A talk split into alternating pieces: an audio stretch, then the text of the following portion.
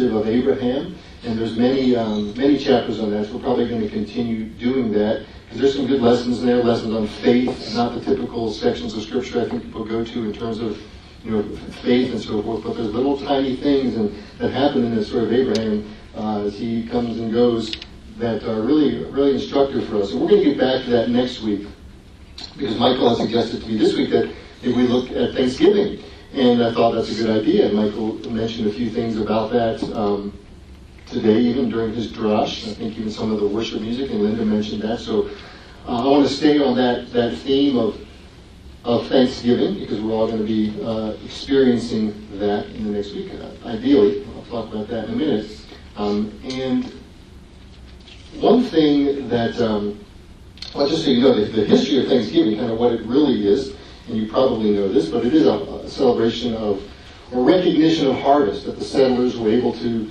uh, survive in this new land, and when they were, you know, they were, they were recognizing the fact that there was a harvest for them, a provision for them, and that's where the, the origins of this observation came from. Um, but back in the 1700s, it wasn't necessarily as coordinated and organized throughout this country as it is now. Uh, was primarily celebrated in the, the New England states for you that this this way, this way, this way. Yeah, that way. I think about speaking, sometimes you go the wrong direction when you're facing people. But in any event, uh, primarily celebrated in New England and in that area of the country. Any other places that celebrated, it wasn't at the same time necessarily. But there was a woman who, who lived in the late 1700s, and her life actually spanned over into the 1800s, that really campaigned for Thanksgiving becoming this coordinated, you know, the same place ever. Her name is uh, Sarah Hale. Are you familiar with her or not? She actually was a, uh, a teacher. She um, was an author. She wrote Mary Had a Little Lamb. Did you know that? Look at that. You know something else. You'll, you'll, take that away, I'm sure. If nothing else, if confuse you. Sarah Hale. Mary Had a Little Lamb. Apparently, was based, she was a school teacher as well. Apparently, it's based on a true story where one of her kids, you know, came to class and it was the, lamb that followed and all that stuff and the commotion that it, that it wrought. And uh, so she wrote the, the thing there. So that's kind of what she spent about, about 15 or 17 years really campaigning to make this a national holiday. Say it's a national holiday.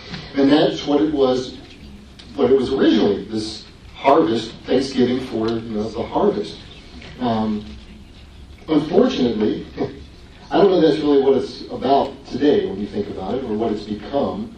I mean, it's become so many things. Uh, in one way, I believe it's almost just become kind of a, feels like just a marker of time, right? Almost like a starting line, like ready, set, go. We're going to Christmas and New Year's and Hanukkah and all that. And it's sort of like a pause.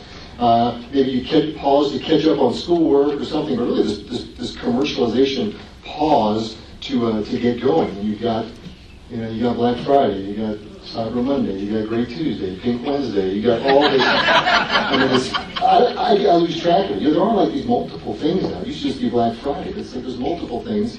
And I don't know about you, been getting emails about it for weeks already. Oh, forget, well, you can do Black Friday now. And so this is kind of what it's become, unfortunately. You've got, you got that.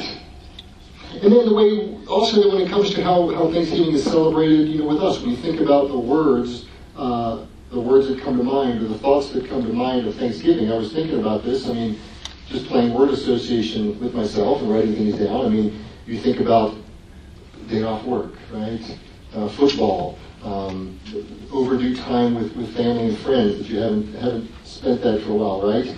Uh, and all the stuff that comes along with the family. You know, sometimes we, we go around the table and say what we're thankful for, and I don't want to put all that down, but I, I thought about, you know, what those things talk about because it can be those kind of times. It can also be a time that makes you think about gluttony. You know, I feel terrible after Thanksgiving because I eat, I've eaten too much, or, or quite frankly, there's uh, it can it can cause some people. I remember Rabbi Chaim has told me this about certain holidays that it can cause sad and lonely thoughts for people because not everybody has got somewhere to go that's always a big thing. So there's, there's this big spectrum of when you when you consider when you get around the table and you say, well, well I'm thankful for you. We, we mention these things, and sometimes we're you know we're all saying the same thing about family and health and all this. But quite frankly, th- those aren't bad things to consider. And I don't want to necessarily put those down, like, like Michael had mentioned, family and God gives family and so forth. But when I thought about all of those things that are, that are typical of what we consider ourselves to be thankful for, um, they're all in the realm of, of personal satisfaction or in the realm of personal fulfillment or the lack of those things. That's kind of what we weigh our, our thanksgiving on, way I see it. And at the core of Thanksgiving, again, it had to do with thankfulness for the harvest. And I think uh, that's what I went back to, to the scriptures with that idea of harvest this week because really, right along with what, what Linda was saying um, before when she talked about the seed and so forth, I want to look a little bit of that. Because when it comes to harvest, you know, we are a bit removed from that agricultural stuff on the one hand. On the other hand, the Bible is full of these pictures. They're very valuable. It's talking about the, agri- the, agricultural pictures and images and illustrations that we see in the Bible. Um, and I think we can, even though we're removed from it in a sense, where we're not all farmers in this room, I think we can certainly relate to the concepts that are involved with, with harvest and harvest time. And so when it comes to a harvest, um, you know, a harvest, to have a harvest, you have to have a crop, something to harvest. This is my simple thinking, I was thinking about it. And in order to have a crop, something had to grow. In order for something to grow, something had to be planted. And in order for something to be planted, there had to be seed. Right? So I kind of thought, there's, there's, there's things that fill in the holes there, but in general, you got harvest, growth, seed, and or, harvest, growth, sowing, and seed. And of those things, harvest, growth, sowing, and seed, I thought, okay, well, humans, you know, we, we, we handle the sowing part and we handle the harvesting part, and God handles the, the seed and the growth. So it's kind of a 50-50 relationship, you know. Um, but not really. But I thought about it a little more. I thought, you know, it seemed good. I was, I was almost going to preach, you know, 50-50, that was a good thing. But the truth is, um, the whole process, the entire process, not just the, the seed and the growing, that's really all attributable to God. I mean, he came up with that entire thing, you know. Um, going back to, to, Genesis 1, even, at the beginning. After the introduction and the explanation of why the translation is the way it is, you get to Genesis. And by the way, you should read that stuff in the front of your Bible. Anyone ever read that before? I'll stop for a minute. I get this question, so what's the best translation? What's the best translation? There's no best translation. I mean, really Greek and Hebrew are the best translation. However, you got to translate that into something you understand. And the fact is, every Bible uh, has its own agenda, if you will, and they kind of explain it in the front. So please don't come and say, "Oh, the NIV is nearly nearly inspired version." Blah blah blah. No, no, no. They've all got their different angles. Sorry, that's a little side side note first. After all that stuff, you get to Genesis chapter one in the intro. In verse 11 says, God said, Let the land sprout grass, green plants yielding seed, fruit trees making fruit, each according to its species, with seed in it upon the land. Very straightforward, but, but very clear there that that's, that's all attributable to God. He came up with the whole thing. And moreover, He provides the life, the, the breath, the strength for us to do even those parts that I thought, okay, maybe that's our parts, you know the, the ability to sow and the ability to harvest. That's all Him too. You know, it's all Him. So when it comes to, excuse me, when it comes to Thanksgiving, in the sense of even a harvest festival, there's really no place for any kind of personal recognition. No thought of, you know, I'm a good farmer, I know how to plant, I know when to plant, I know what to do, and so forth. There's really no place for that. You know, I've got, I, I thought I've got seeds in my garage right now. Maybe some of you have seeds in your garage for different things, leftovers or whatever it is. You get some extra seeds somewhere. But I've got seeds that have been there for. Maybe even brought when I moved here from Maryland. I don't remember. But certainly they're multiple years old, these seeds. And I could plant them in the ground. You know, I could do a real good job of it when the time's right and the conditions. I could have the right pH of the soil and the depth, and I could have a special micro, you know, uh, computer controlled watering system like some people have, and that's great. I do all that stuff, and they would grow. They've been sitting in my garage. They would grow, you know. Uh, but but who tells the seed what what the heck it is? you know, how does the seed know that it's a seed? How does the seed know what to do? And how does that even work? You know. Uh, but again, it's God. I'm sort of hammering that point home. This is God. It's His system. It's His building blocks. That's how He does things. That, that, that idea I read in Genesis that so seed, the, seed, the stuff grows, and the stuff that's in it is for more of the same stuff.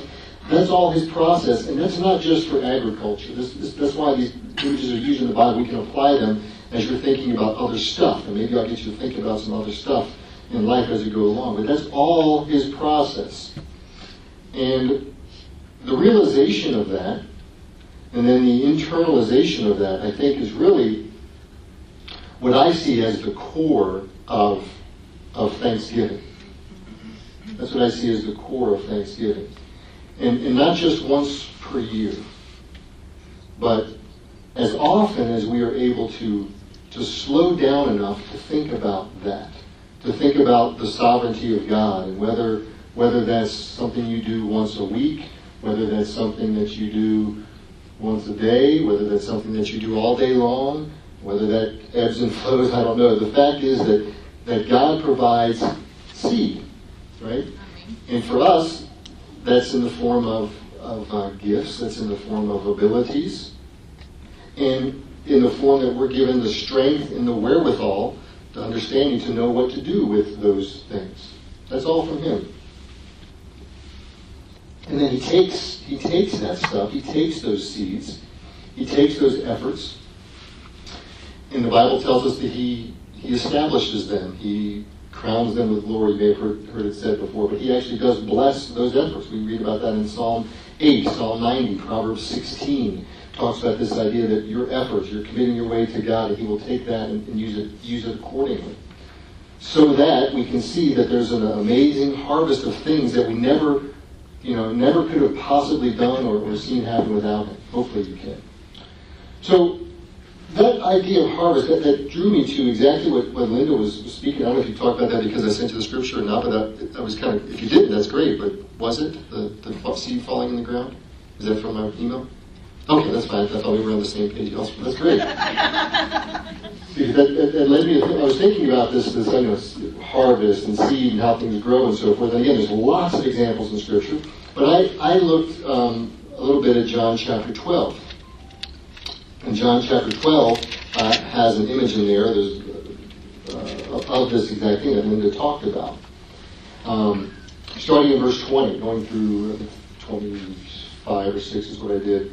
But this is where Yeshua, you know, his ministry going, going along for a while, and this really is a turning point. I don't know how many people look at this and, as the real, the real climax of his ministry or not, but it certainly is the point where things really do pick up speed. And starting in, in, in verse 20, uh, it says that now, this is right at Passover time actually, it says, Now there were some Greeks among those who were going up to worship at the feast. Okay, Passover. These came to Philip who was from Bethsaida in the Galilee, and said, Sir, we want to see Yeshua. Philip went and told Andrew. Andrew came and told Yeshua. And Yeshua did not say, Hey, come on in, yeah, let me talk to him. He basically looked at that and he said, The hour has come for the Son of Man to be glorified. And he saw this as part of the turn and the prediction uh, of God, that the knowledge of God would spread beyond the Jewish people to, the, to all the nations of the world. And Yeshua recognized this and he declared it as the, the peak or the turning point of his ministry. And that's what he said, now the, the hour has come. And then he goes on to discuss kind of what that's going to look like, what the, the climax of his ministry is going to be, what the real culmination is going to be, the manner in which things are going to get started. And he uses an illustration based on this process, this process of seed time and harvest as Linda talked about, mentioned this idea of the seed dying. He gives that he gives that picture here. He says, unless a unless a seed, lost my place here. Unless a seed, um, unless a grain of wheat falls to the earth and dies, it remains alone. But if it dies, it produces much fruit. He gives a picture of that process. So we see there that the, the seed dying is not a negative thing. When I talked about seed before, what we have to give as well seed dying is not a negative thing. You think of seed dying, seed dying actually is the seed that's not used. Um, But the seed dying equals production, it equals prosperity. Otherwise, it just remains alone. Uh, it doesn't produce anything. Like, like the seeds in my garage, there's potential there, but they're just sitting there, they're stagnant. And again, for us, seed is, is whatever we've been given. Whatever we've been given. And a big piece of that is, is the Word of God, the Scriptures. But beyond that, it's anything and everything, quite frankly. It's hard to really pinpoint, you know. Uh, I'm going to talk about some of that tomorrow at Chavra to give you a little preview for the men uh, to look at another passage of Scripture that talks about your gifts. And, you know, sometimes I think we, we think that our gifts are, you know, they've got to be some amazing thing you're super talented with. But the fact is, remember, God's God of that whole process. He gives you the, the seed, but also the ability to do anything, quite frankly. It's really anything and everything is what your seed is and what you have to give. And with that, you have a choice. You have a choice, just like that seed. It can be, it can be kept. You can keep it yourself. You can put it on the shelf, right? Or you can sow it. And that that then dictates the results. The results being that that seed either remains alone, your gift remains alone, or it produces fruit. And don't forget, it, that fruit in turn produces more seeds. You know, when you think about how many seeds are in an apple, how many apples in a seed, I mean, you can't figure out the ladder, right? Even REL couldn't calculate how many, apple, how many apples there are in a seed, or seeds are on a, however it goes, apples in a seed one. We know how many seeds are on an apple, that's a different question. But that in turn, that whole process produces more seeds. So part part of the sowing and experiencing the harvest is recognizing, you know, that's kind of what life is all about. Um, verse 25 of this section in John 12 says, He who loves his life will lose it, and the one who hates his life in this world will keep it forever. Again, this is this is still part of the sowing and reaping process, understanding what life is about. And so what does it mean? You ever consider what it means to, to love your life or to, to hate your life? You know? One who loves his life will lose it, and one who hates his life in this world will keep it. Does the contrast, does that contrast between loving your life versus hating your life, uh, does that mean that in order to live properly and effectively as a, as a follower of God, does that, does that mean that you really must hate your life? I hate my life. Like a teenager, right? Sorry, teenager. You know, hate my life, right? Is that what that means? It means you can't be thankful. You're going to feel now guilty on, on Thursday or when you when you go down the table. What are you thankful for? Nothing. I hate my life. You know, is that is that what you're supposed to do? Is that what we're being taught of, uh, taught in this passage? You know, that you can't be thankful for any of that stuff that you might say you're thankful for. You know, um, the idea of loving life here, there is it's, it's not that obviously I'm, I'm, making making fun of that, but really it has to do with it with an undue, all-encompassing focus on just the things of this world, to the exclusion of the fact that there's a creator. There's a lot of people that are going to be celebrating Thanksgiving will be thankful for all kinds of stuff that they can't take credit for. Um, but who are they giving thanks to? They're really not giving thanks to anybody. I'm just thankful to, you know, nature or whatever for these things. So the idea of excluding the creator and then the fact that there's an eternal life, either with, with or without him, that's what that has to do with, with the idea of, of, of loving your life or, or hating your life, I guess. Don't love it to an undue extent like that. And hating one's life is the idea of having, it's not, again, not the idea of I hate my life, but it's having so much commitment to that, that other thing, that the other stuff just kind of fades away. You know, the self-centeredness in the here and now does fade. It's not that you hate your life, but it kind of becomes, it kind of becomes less significant to you. I thought about it like this for myself. You know, I, um, we all probably have and or had lots of hobbies at one point or time, or things you enjoy doing. You know, uh, I have had lots of things that I enjoy doing. Um, I rode bicycles, rode motorcycles, I like all kinds of stuff. And when I became married, you know, and had kids especially, it's not that I don't do, I do zero of those things anymore, but all of a sudden the, the, the, focus going to my wife and to my children sort of makes all that stuff a little less, it's just, it's just not an issue. It's not that I actively said, I hate these worldly things, and I'm stopping them. It kind of just happened. You know, it kind of happened with, with uh, you know, college and college stuff that I did at that time. I mean, that stuff, I never could sort of stop it on my own power. When I came to become a believer, it just sort of, it faded. It was the answer all of a sudden. It went from, wow, I didn't go out last weekend, and that seemed like an eternity. That was two weeks in a row. To just just didn't happen anymore because it just wasn't on the radar anymore. So that's the idea of hating your life. It kind of happens more uh, passively, quite frankly, as you focus more on the, the, the, true stuff. And ideally, again, the more that you do that, the more that uh, God and His creation, including you and the things He's blessed you with and enabled you to do, thinking about that in the proper sense, the more that that occupies your mind and soul, the more those other things simply fade away. And that's the loving and hating of life that's being spoken about here. So, Thanksgiving, again, it's not so much about you know the, the, great things we have to be thankful for in our lives, although that's important, but it's the it's the things that underlie that. You know, it's other things that underlie that. And so Thanksgiving for what God has also provided by the sowing of Himself into the earth.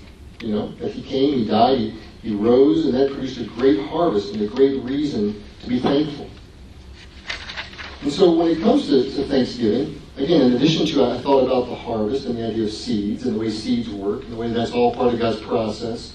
Um, that's probably not a new concept for you, but it's not the typical way we, we think about you know, Thanksgiving, giving thanks. Um, but there's lots of Thanksgiving examples and, and, and, words of Thanksgiving in the Bible, especially in the Psalms. And so, um, in our remaining time, I want to go through Psalm 100 with you. And this is kind of, I think, a model of, of Thanksgiving. Again, and I don't want anyone to feel guilty on Thursday to say, I don't, I don't want to say I'm thankful for my family or what have you. You can, but I want you to, to look a little deeper, to think about what's underlying all of that and what's going to be beyond Thursday. What's going to be beyond Thursday, what's going to be the daily, the daily thing to be thankful for. And so if you want to turn to Psalm 100, we're going to kind of go through a very short psalm. Let's look at Psalm 100.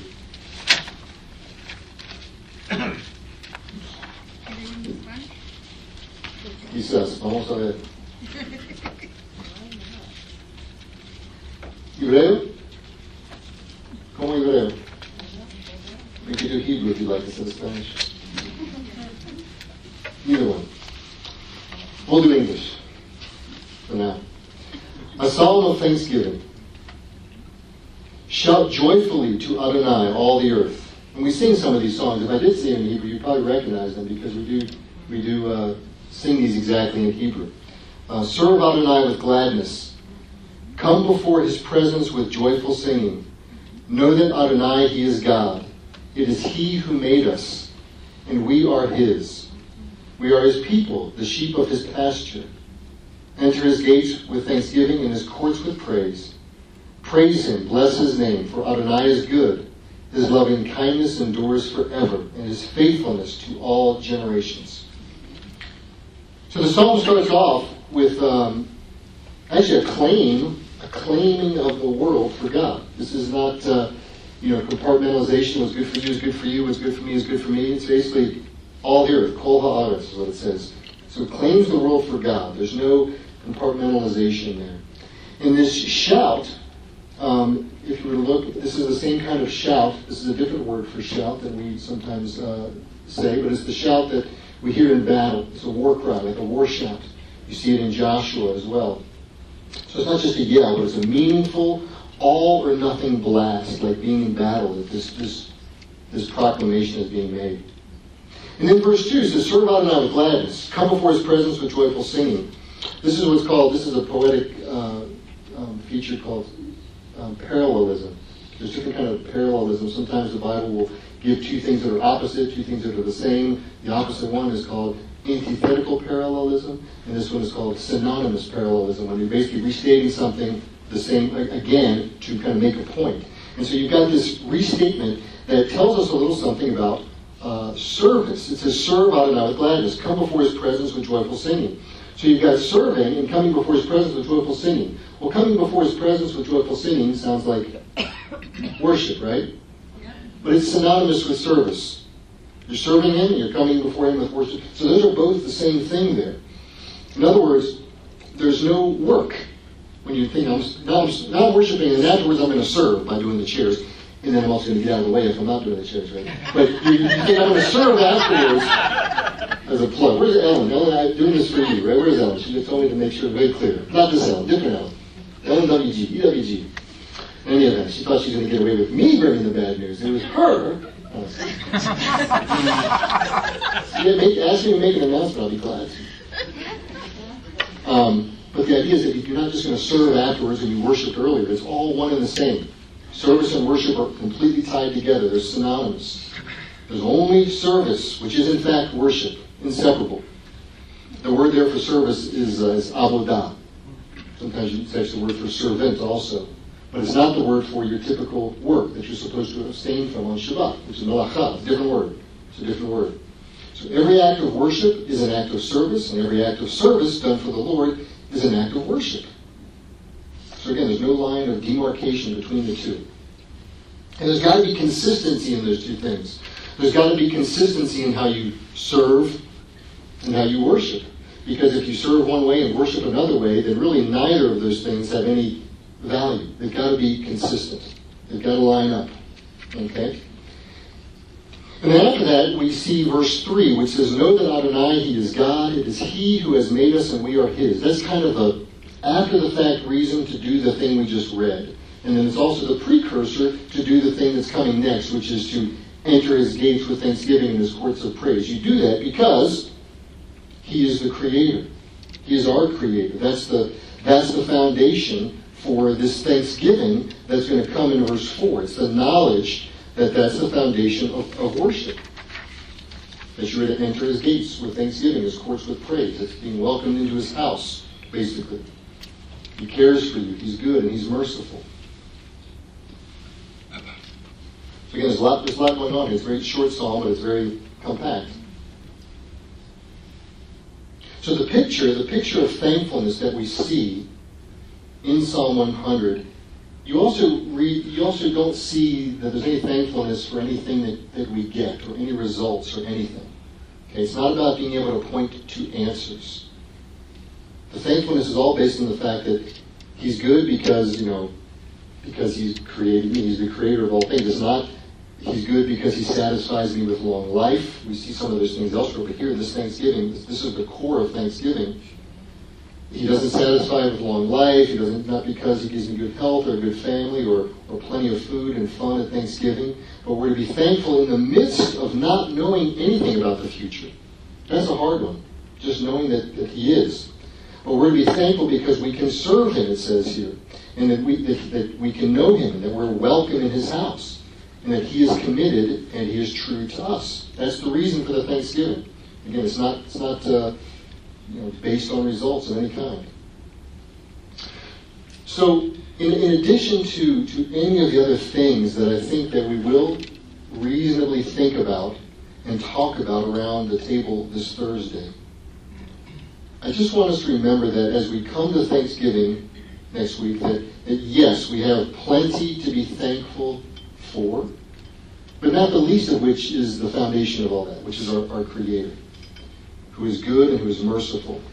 And he's so merciful that, like we see in, in, in John that you read earlier, that he, that like a seed serving its purpose, he also came and he came to earth to live, to die, and then rise again, producing for us an endless uh, harvest of life. So hopefully there's some food for thought there. You can think about that this week as we uh, as we enter this this season. Let's pray. Lord, I, I do thank you for, for your sovereignty, not for, for perfect or, or desired results per se, Lord, but just the idea that you are sovereign to, to have the power to bring success to your plans. And Lord, may we know how to, how to walk and how to accept the plans that you have, Lord, whether they're for us, whether they seem like they're the things we're most happy about, whatever they might be, Lord. May we recognize your sovereignty and your, your perfection to bring about your desired results, Lord, in all things. We thank you, Lord, for, for the idea of harvest, or for the actual harvest, you know, the, the way that you order life, the way that you provide everything that it takes to, to see harvest, Lord, from the seed to the ability to, to sow those seeds, to then watch you grow them, Lord, and then for us to, that you're gracious and merciful, and you love us enough that we can actually enjoy the benefits of the things that you grow. So we thank you for that, Lord, for that example of how you do that. and that we can be a part of it. And Lord, I pray that also that what would be really what we're about and what defines us and what gives us hope and gives us the ability to even discuss the hope that's in us, Lord, is the fact that you that we understand your ultimate example of how the death of a seed brings life abundantly. So Lord, for any that don't that don't know that today, that they would they would understand that, that they would understand this is all part of life, things that they already take part of, that they already accept as, as fact, the way things grow, Lord, the fact that's the same way that they need to see that you, you've uh, provided that in, in your Son, Lord. So I pray that today they would come to know that by way of, way of the Son, Yeshua. In His name we pray. Amen.